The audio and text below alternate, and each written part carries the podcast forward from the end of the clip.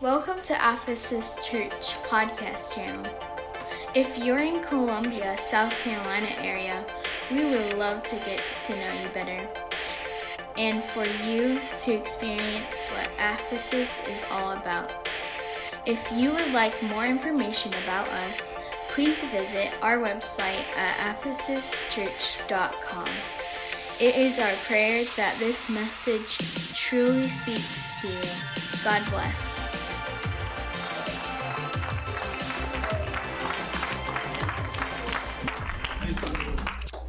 Thank you, Pastor Huba. It is good to be at Ephesus Church here in Columbia, South Carolina. And I was thinking as as praise and worship was going on, I think the installation service was February 2016. I think it was 2016. That was the last time Stephanie, my wife, and I came here. And um, my, you can just see that the hand of the Lord is is on this place. God has looked at this place. He knows what's going on. He's paying attention and He is moving. You, there's no doubt if you weren't here then, if you were, then you know what I'm talking about. But if you weren't here then, just, just, it's undeniable that God is doing something great and perfect in this church. And you're in a blessed place. You're in a blessed place. Amen.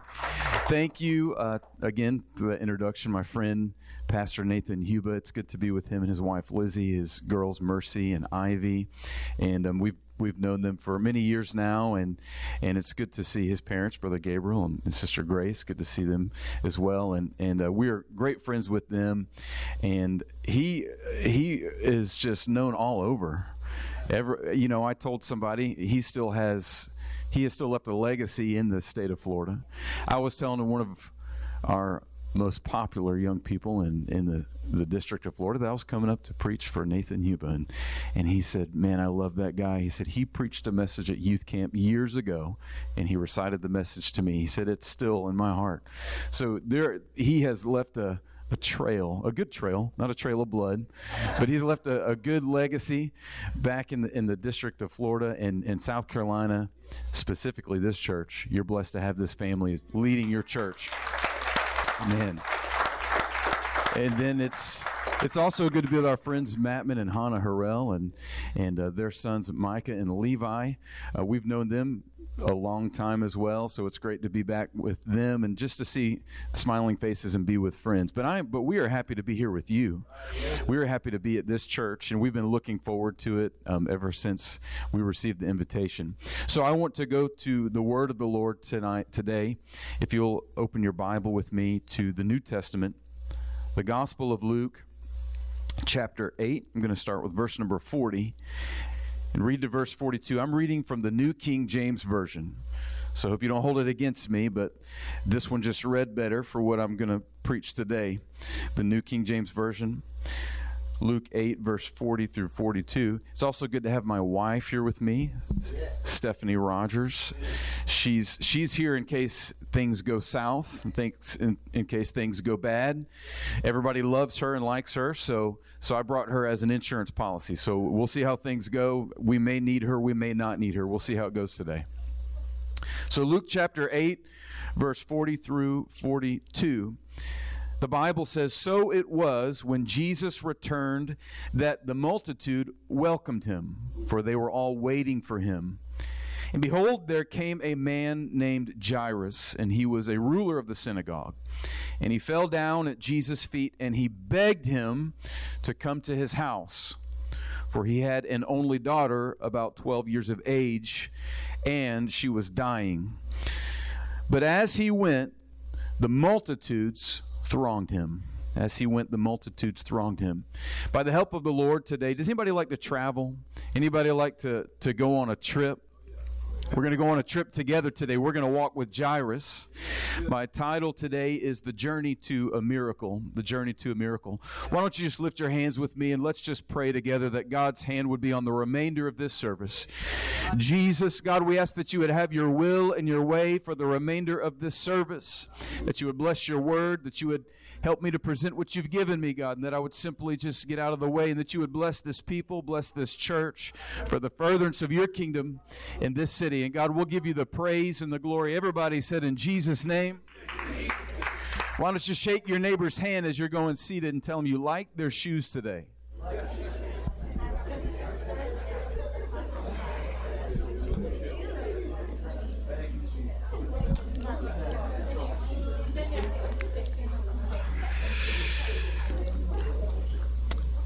As I mentioned, I'm, I'm thankful to have my wife here with me today. And um, we enjoy traveling together, we enjoy going on trips. And if you get to know us, chances are, and I'm not boasting, I'm not bragging, but chances are you're going to like us. chances are you're going to you're just going to feel comfortable with us and you're going to want to be our friend. We just have friends everywhere we go. We we don't have very many enemies, and if we do, then we don't we don't know about it. You know, we're just kind of oblivious to it. We just in, we just enjoy people. We enjoy each other, and, and we just you know we just in, enjoy traveling and going on trips together. However, as nice as we are.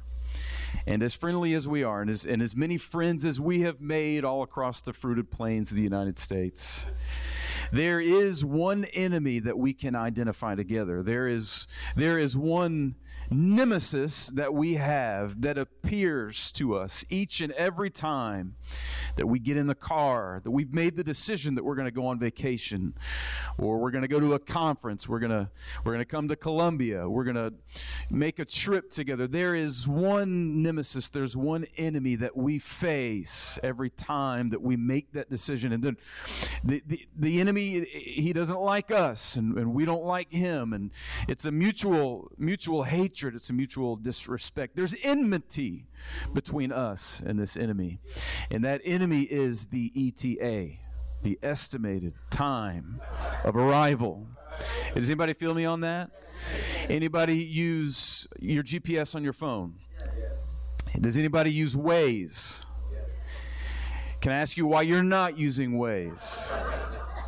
I should be a Waze salesman. It, it's great. It tells you where all the policemen are. It tells you where the wrecks are. And if, if, if, if the highway's backed up, it jets you off the highway and gets you down these back roads that you think you're going to die on, but you really come out the other side and it's, it's saved you 15 minutes. It's an incredible app. So download it today. That's your homework. Go home and download Waze. But the ETA drives us crazy we get in, and, and as we look at that screen, and, and if it tells us six hours, then it's a formal challenge. That means five and a half hours or less. There's a pact between us. We don't, we don't stop and use the restroom unless absolutely necessary. We eat before we leave because we're not going to stop and get anything to eat. We brew our own coffee and, and have our own mugs that keeps it hot. We're not going through Starbucks. It takes too long. It takes too long to go through Starbucks. But it's all for a reason and a purpose. It's because we have a destination. We have a goal. We have a we have somewhere we need to be. We've got a we got places we want to see, hands we want to shake, people we want to hang out with. So there's no wasted moments. There's no wasted time. We have a we have a, a trip, a destination. We have a place that we need to get to. Right. This is a sense of urgency in us. Eh, we're uncomfortable with the ETA. It's the journey that, that frustrates, not the destination. That's the, that's the place we want to get, but it's the journey. Now, I have this urgency in, in traveling. Does anybody feel me on that? Yeah. Or does anybody just like to take your time? Okay, I didn't think so. Well, if so, God bless you, sister. God bless you. I believe this sense of urgency has also manifested itself in my prayer life. Yeah. In my prayer life. When I go to God in prayer for a specific need and and when I believe God for an answer, I expect to receive that answer yesterday. Right. I believe the biggest test of our faith right. is in the waiting. Yes. It's in the process. It's after we ask for that specific thing. Yeah. We're tested by the uncertainty of the journey ahead. My faith, you see, my faith is not hindered to where I can't ask God for something miraculous. I have no pro- problem asking God for something that seems impossible. It's the process after asking for that thing that frustrates me.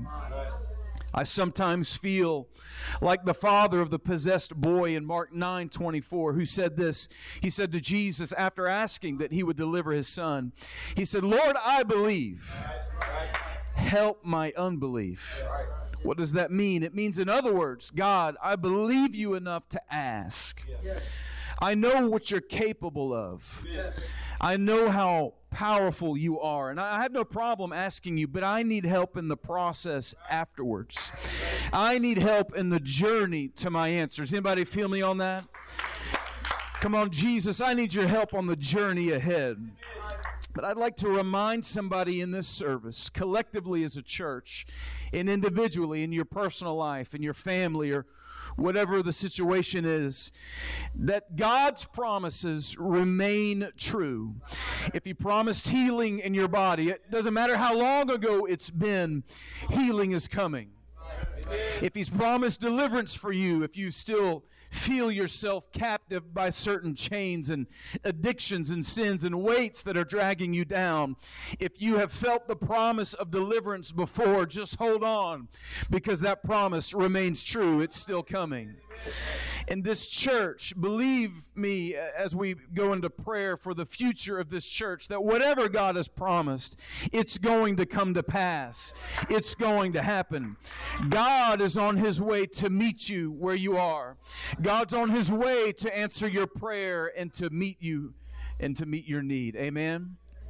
Somebody say right now. I believe it can happen in this service. I believe it can happen today. In our opening text, in Luke chapter 8, Jesus' ministry has now led him from the Gentile region around the Sea of Galilee to the Jewish towns on the other side. The Bible says that he's passing through every city. He's going town to town and he is preaching the kingdom of God. And if you read leading up to this event in Luke chapter 8, he is doing incredible things. He's raising the dead, he's opening the blinded eyes, the, the deaf ears are unstopping, and he's preaching radical things, things that people just didn't say in that day. And, and he's doing incredible things. And, and as a result, this has drawn attention to him. He has begun to collect a crowd everywhere he goes. He would enter into a city and the people would literally be waiting right there. If he was getting off a boat, they were waiting for him to get off the boat. Whatever means of transportation, he was they were right there waiting for him. Waiting for him. So as he made his entrance here in Luke chapter 8, the Bible says that he was welcomed by a multitude of people. Just a, a, a, an innumerable amount of people waiting there for him to hear what he would preach to see the miracles that he would perform. He was he was at celebrity status already. He was at rock star status. Forget Trump rallies. We've all seen how big those get. Forget those. This was bigger than that. This was they were here to see and hear Jesus and see what was going on. And it was here in the middle of this multitude, here in this crowd that was waiting on his arrival, that the Bible tells us there was a man named Jairus. Now, when we read about Jairus and we begin to study who he is, the Bible tells us that he was a ruler of the synagogue, which was somewhat like we might consider today a pastor of sorts. He was a synagogue ruler, so he managed both the spiritual and the administrative affairs of the synagogue. Jairus was a church guy. Somebody say he was faithful. Sunday morning, Jairus was there. Wednesday Bible study, Jairus was there. If they called for an all week prayer meeting, Jairus was there. You knew if you walked into the church, if there was an event going on, he was there. He was faithful. He was a giver, giver of his time, probably of his finances. He was a faithful guy. He was a mainstay at the synagogue. But no one knew up until this moment of his belief in who Jesus was. Not until this hour of desperation. Jairus, the Bible tells us, was a desperate father. Somebody say desperate. The Bible says he fell down. He worked his way through the crowd, through this multitude that was waiting, and he fought his way through elbows in the face and in the ribs and scratches and clawed his way to Jesus. Fought his way through this massive crowd. And he fell down He didn't just walk to Jesus and interrupt him uh, in, a, in a private manner. No, he fell down at Jesus' feet and he begged him to come to his house. He had only one 12 year old daughter, and the Bible says that she was dying. As his daughter laid back at home on her deathbed, each breath became weaker and weaker, and her time was not certain. Jairus needed a miracle and he needed it now. He needed it right here in this moment. This was not a pretty scene. This was not an attractive scene for this guy who was probably dignified, wore nice clothing to church, and kept himself proper. The Bible says he fell down at the feet of Jesus and he was begging, You got to come to my house. You've got to come and, and touch my daughter. You've got to heal her. Each moment that she lay there was precious. Each breath that she took could have been the last. Jairus is saying, You've got to come now. I've only got one daughter. I've only got one shot at this. I've only got one chance. We've tried everything and nothing seems to be working. But maybe if you can come and see her, maybe if you can get into her presence, then you can do something miraculous, something nobody else can do. And as he stands there and looks at the face of Jesus, as the rest of the crowd is still pushing and shoving, trying to get to Jesus, Jairus in this moment has captured his attention. Jesus has turned his face from the rest of the crowd and he's looking at this desperate father. And Jairus is thinking, I've got him. I've got his attention. I can feel it I can feel my answers coming. And Jesus opened his mouth and he gave this incredible answer. He said, I'll come with you. I will leave the crowd behind. I will leave this moment where I'm going to minister to this multitude and all these people. And I'm going to pay attention to you, Jairus. I'm going to come to your house. I'm going to pay attention to your need. I'm going to walk with you. And no matter how long it is, no matter how far the journey, and we are going to do something about this sick girl. So Jairus stands up, gathers himself together, dusts off the dust, and straightens his tie if he wore one back then. They probably didn't. They had more sense than we do, so they probably didn't wear a tie.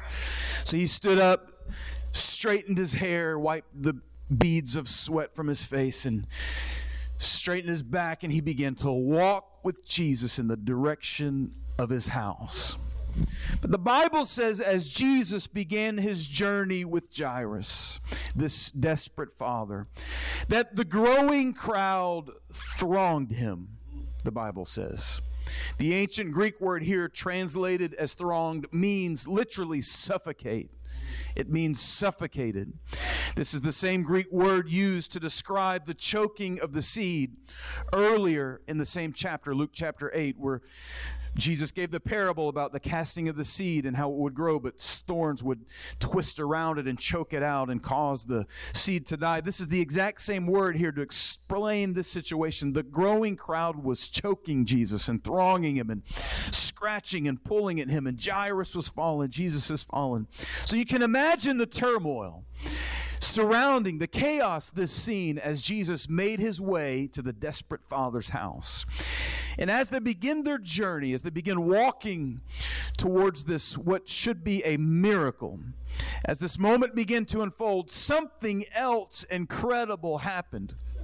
Luke chapter 8, 43 through 46 says, Now a woman having a flow of blood for 12 years, who had spent all her livelihood on physicians and could not be healed by any, came from behind and touched the border of his garment, of Jesus' garment.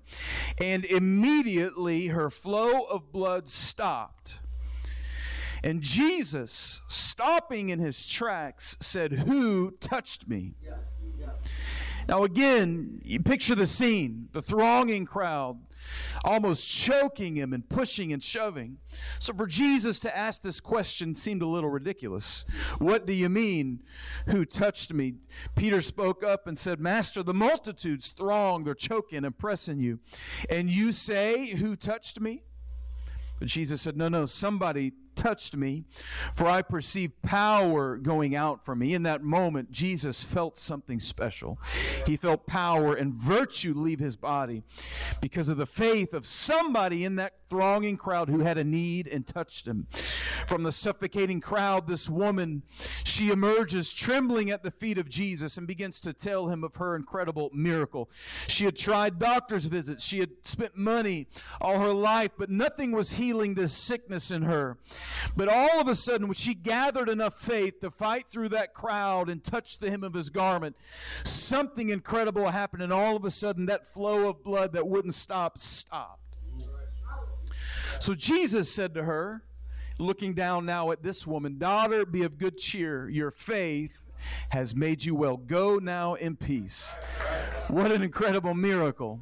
What an awesome miracle this was. And it was one of the greatest miracles and examples of faith in all of Scripture. As a matter of fact, if you read further through the Bible, you will see others who attempted the same thing she did, and they were healed as well. She set an example, she, she set a precedent. This was an incredible miracle. But wait and pause just a second. What about the desperate father, Jairus? During all of this, his daughter is still at home as her life slowly slips away. Imagine the torture at this point to see Jesus take the time out to minister to somebody else while his daughter suffered. Jairus was just trying to get Jesus to his house as quickly as possible. He had fought his way through the crowd first. He had made his way and his petition known first. And Jesus turned his attention to him. But now he found himself waiting. Understand this, church. In our waiting, in this process, God is never slow. But he often seems slow to the one who's suffering. In this moment, Jairus experienced what we might call a divine interruption. Jesus was meeting a need. Jesus was performing a miracle.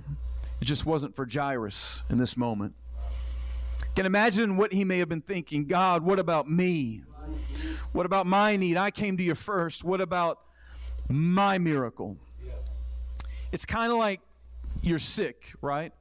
Dealing with a sickness in your body. You've been praying for God to heal you, and you feel God beginning to move and touch you. And then all of a sudden, somebody else gets healed before you do. Yeah. It's kind of like trying to build a church. You're trying, you're struggling for finances, and, and, the church is giving everything that they've got. You're trying to advance and trying to build, and and you're trying to keep all the hope and faith you have. And you're you're, you're seeing you're seeing glimpses, you're seeing breakthroughs in the clouds. The sun's just coming through, and but then you get another setback. But then you go to a conference and you hear somebody else in the same situation you are, and they say, "Praise God, I just got a $50,000 check in the mail from somebody I don't know who it came from. And you're standing there going, Praise God, that's awesome. But deep inside, you're going, Oh my gosh, why didn't that happen for me? Now, I know none of y'all think that. None of y'all have ever done that. So I apologize. This is all about, this is how I feel sometimes. when God is doing something for somebody else and I'm standing on the outside. And I know I've been praying, I've been believing, I've been asking God over and over and over again. And it just doesn't seem like my answer's coming. And just about the time I think I'm going to receive it, there seems to be a delay. But yet, the whole time, my brother and my sister, they're getting blessed, they're getting healed, and miracles are happening left and right. I fight that sometimes. Anybody else with me? Anybody else ever felt that way? That's okay. That's okay. It's these divine interruptions that we all seem to face in life that really begins to test our faith and our patience. There always seems to be that moment where you finally have a breakthrough in your faith, only to see it squandered by one of these interruptions.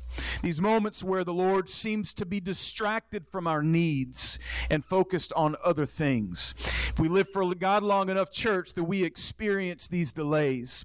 David experienced them. Psalm 69 and 3, David said, I am weary with my crying. My throat is dry. My eyes fail while I wait for my God. Where is He? Where's the answer to my prayer? But you see, God uses these seasons, He uses these moments, these times of delay to teach us to trust in Him completely. Because when God delays, when He stops us in our tracks, we have no choice. We have no option but to trust in Him by submitting our agendas to Him. While you're waiting on Him, the calendar, you understand, it goes out the window.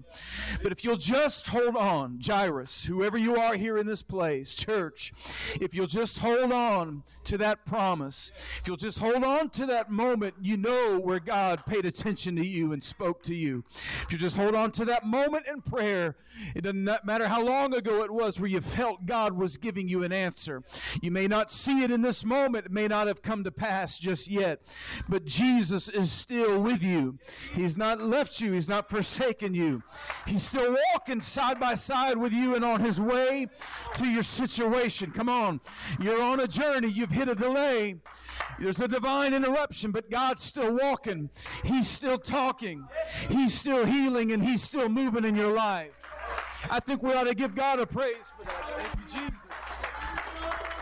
Thank you, Jesus. And it's not easy to praise God in these moments. It's not easy to say, I still trust you, I still believe you, when the circumstances say otherwise. But if you'll just hold on through that divine delay, that divine interruption, God will see you through it. Now let's go back to the walking father here. Jairus is still on his journey. He's hit a roadblock. And if it wasn't enough for him to experience this divine interruption on the journey to his house, he now receives the news he had long feared. Luke 8:49 says that while he was still speaking. This is Jesus. While he's speaking to this woman who is now healed, while he has turned his attention to her and her situation, while he is yet speaking, someone came from the ruler of the synagogue's house, from Jairus' house, saying to him, Your daughter is dead. Do not trouble the teacher. In the middle of Jesus' attention being diverted, who knows how long this took, at some point, the daughter has died. In other words, it's over. Forget about it. Jairus, your daughter is dead. Imagine that sinking feeling this desperate father felt in that moment. On the road to his miracle, on the journey that Jairus was taken, he now experienced the point where all logic and reasoning says to you, it's over. It's over with. It's the moment when all the signs say, it's too late.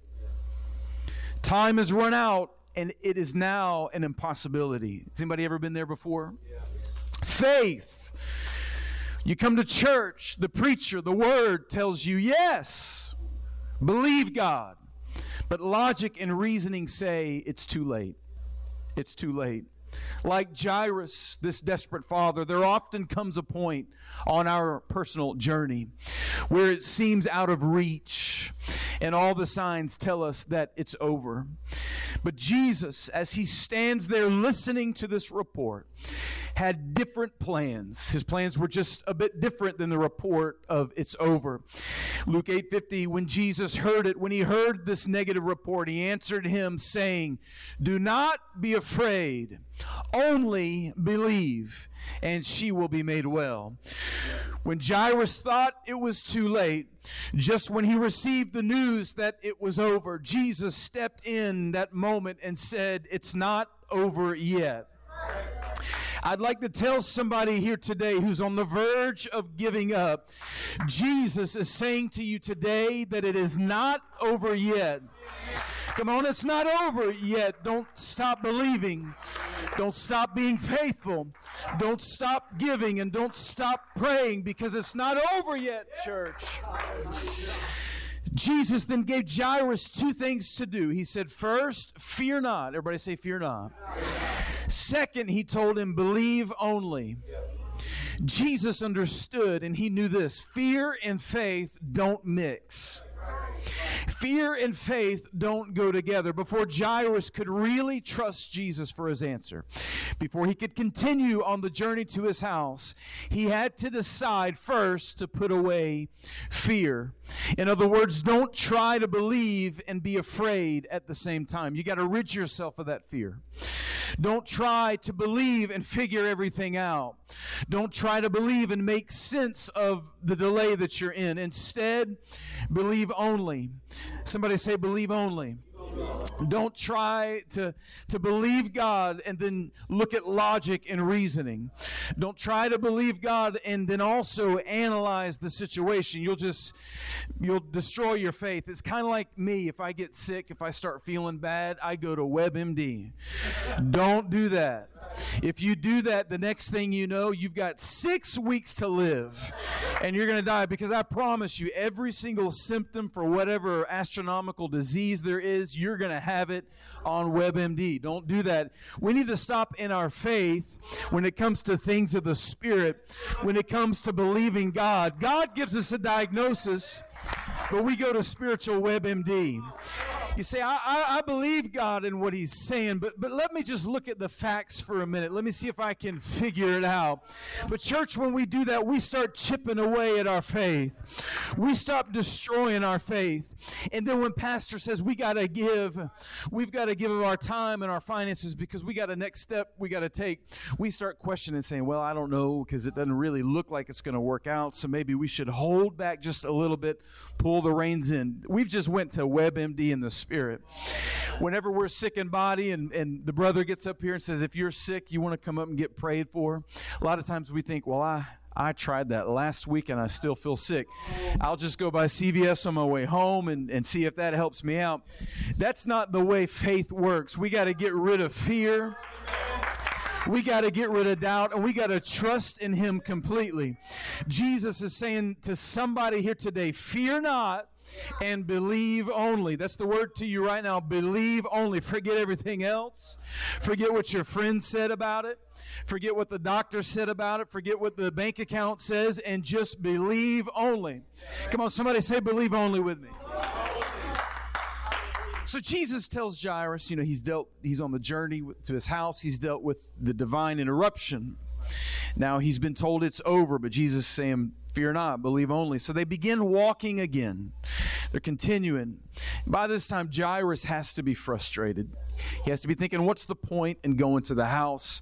And maybe there's a little bit of, I, I want to say, I told you so to Jesus when I get home. Because I want him to come in and I want to show him the mess. I want to show him what, what this delay caused and, and, and what he took time out here to deal with somebody else. So now look what has happened. I want to say, I, I told you, you know, I had to, you know, wanted to get you here as quick as possible, but you had other things to do. Maybe that was, I don't know, but it, it, that's what it would be for me. I'd, I'd get a little frustrated. I'm sure Jairus was a little frustrated. So as they near the end of this journey, as they walk to this house, they, they, they finally make their way to his house and they're standing on the outside. And as they listen, they can hear on the inside wailing and mourning and crying. They've already made up their mind that, that this girl has now died. The promise is dead, the miracle is out of reach. So as they walk through the threshold of that house, where that dead girl is now laying. Jesus permitted with him only Peter, James, and John to come in. He said, You three come in with me. Those gathered around the girl as they walked into that room of, of death and depression and, and sickness, you could just, I'm sure, feel it. It was palpable in that moment. Jairus upset, now looking at his daughter who has passed away. As they gathered around the girl, weeping and mourning, Jesus again spoke up and said something incredible.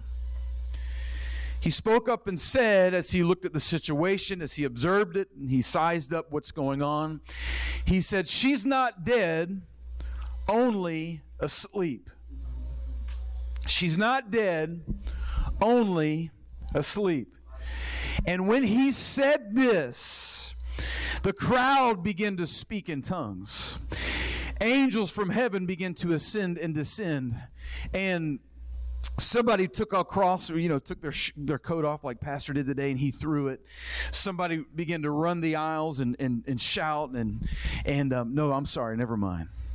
My wife must have got a hold of my notes again and added something in here to try to make me embarrassed. I'm sorry. Let me read the actual story.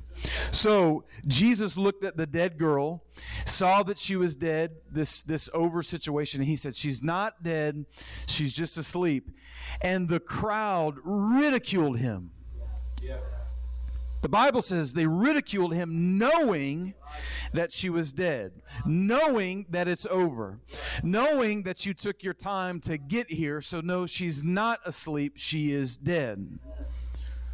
But the Bible says that Jesus, the perfect gentleman that he is, the perfect man that he was, temperament, the Bible says that he looked at them and he said, Get out.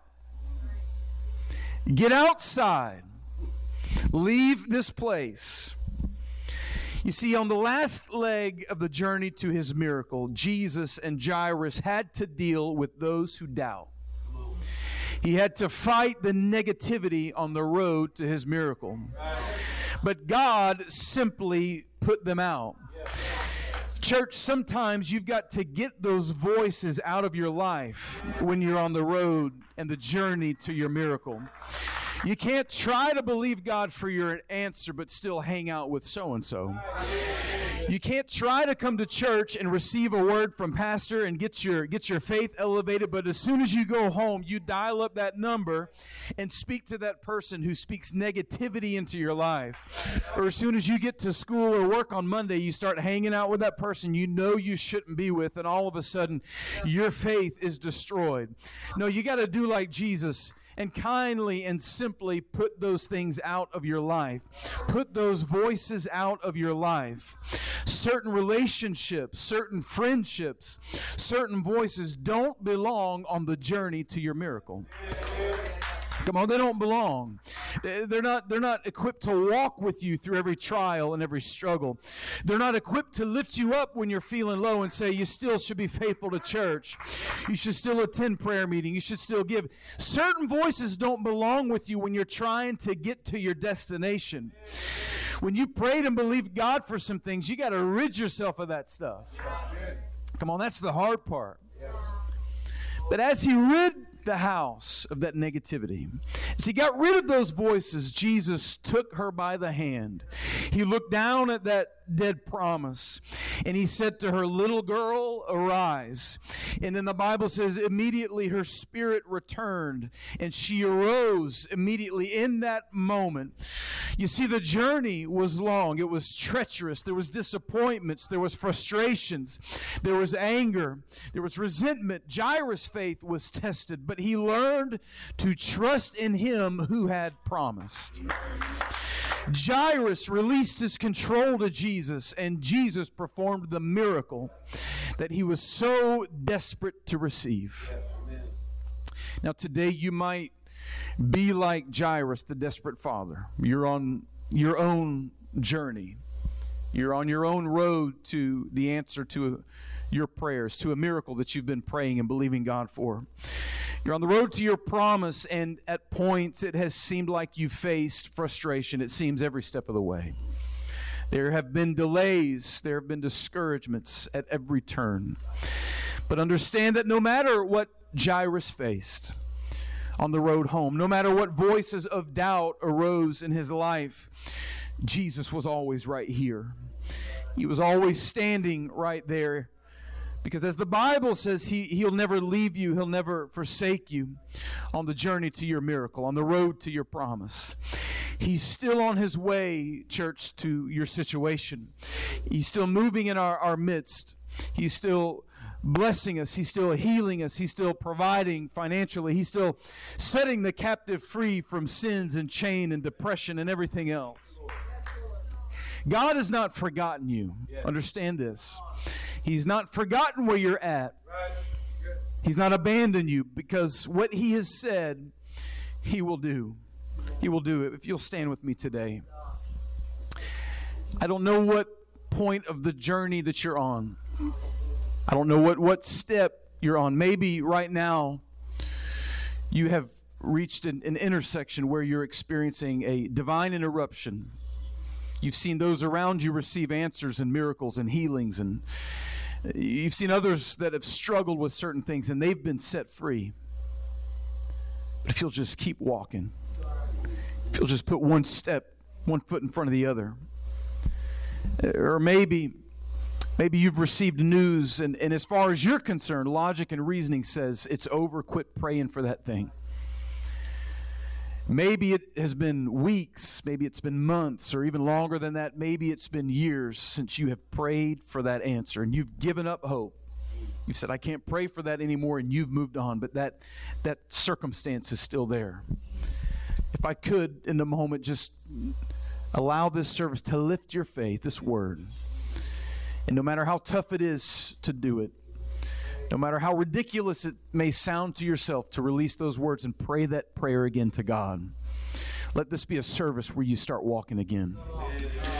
Let this be a service where you gather yourself together, no matter how bad it hurts, and you just start saying, It doesn't make sense. I don't know how it's going to happen, but I'm going to put one foot in front of the other. I'm going to start walking again towards that promise.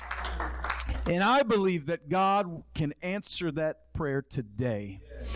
It doesn't have to be weeks down the road, it might be, but God has the ability to walk into that house today. Go to that situation, that that prayer that you've prayed for that, that as far as you're concerned is a dead promise, lifeless, no breath left. God can look at that thing today and simply speak a word and cause it to rise again, cause it to come back to life. God can do that in this service for you. But you've got to be desperate enough to want it. You've got to desire it more than anything else. Jairus was a desperate father. He wanted this more than anything else. And the proof of his desire was in what he was pursuing. He was pursuing the answer in that house. He was pursuing holding on to Jesus. You got to come with me. Doesn't matter what, what the journey's saying, doesn't matter what the pit stop says, but you got to keep walking with me. You've got to get that in your spirit today. Say, I'm going to keep walking, I'm going to keep pressing. Church, you got to do that as a church with your pastor. Come on, there may be tough days ahead. There may be tough weeks ahead. We're excited about the future of the church. Things may fall through. You may hit pit stops. But if you'll just keep walking, if you'll just keep praying, if you'll just keep giving, God says, I'm going to provide. I'm going to do it. I'm going to answer that prayer. Come on, He's put promises on this church that have yet come to pass, but He's still going to do it. He's still working, He's still moving. He's still doing it. Come on, there's going to be moments on the journey where logic and reasoning says, don't do this, don't step there, don't pray that prayer. But keep pushing, keep pressing, keep walking, and God will walk with us to our expected end. Numbers 23 and 19 well known passage of Scripture. The Bible says, God is not a man that he should lie, nor a son of man that he should repent. Has he said, and will he not do? In other words, if God said it, he'll do it. Just believe it. it may not have happened yet. You know, God can do anything there's nothing impossible for God except for one thing He cannot lie to you. He can't do it. Even, even if he wanted to do it and tried to will himself to do it, it's impossible. God is not man. He, he has no concept of what it is to lie. So if he spoke a word to you, if he spoke something to you in prayer, if he gave this church a promise, if he gave your family a promise, then rest assured it will come to pass. It will come to pass because it's impossible for him to lead you astray. It's impossible for him to deceive you.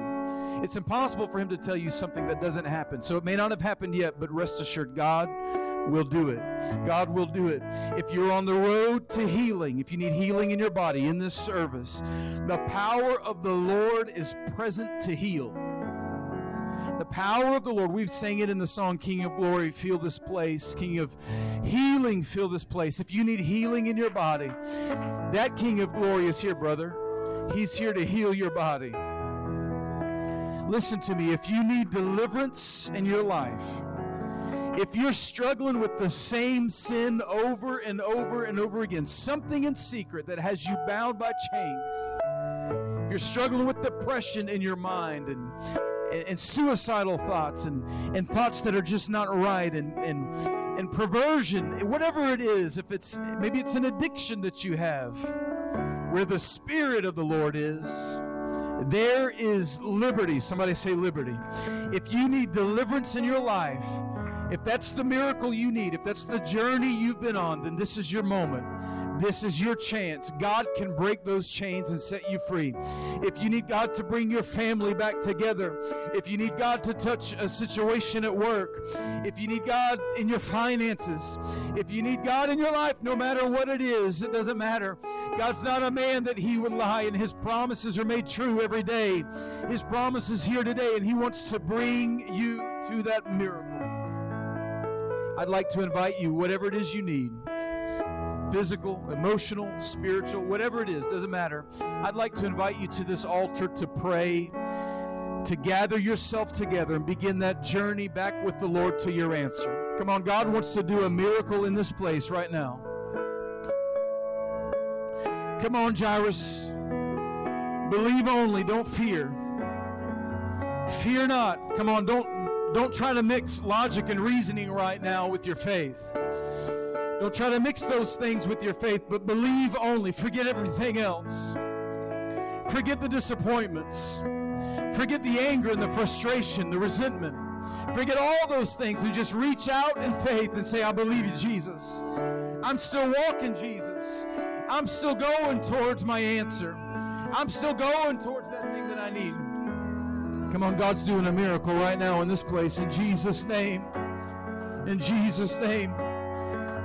I come against sickness and pain in body right now.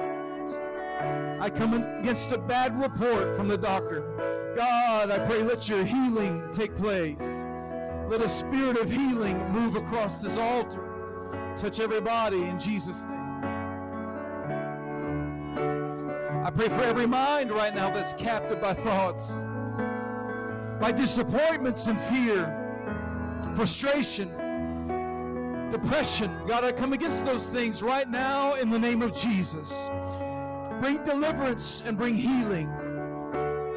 I pray against discouragement right now. The saint that has stopped walking, the saint that has stopped moving towards that miracle. God, let us get up and walk again. Let us get up and go again in this moment. Come on, that's it.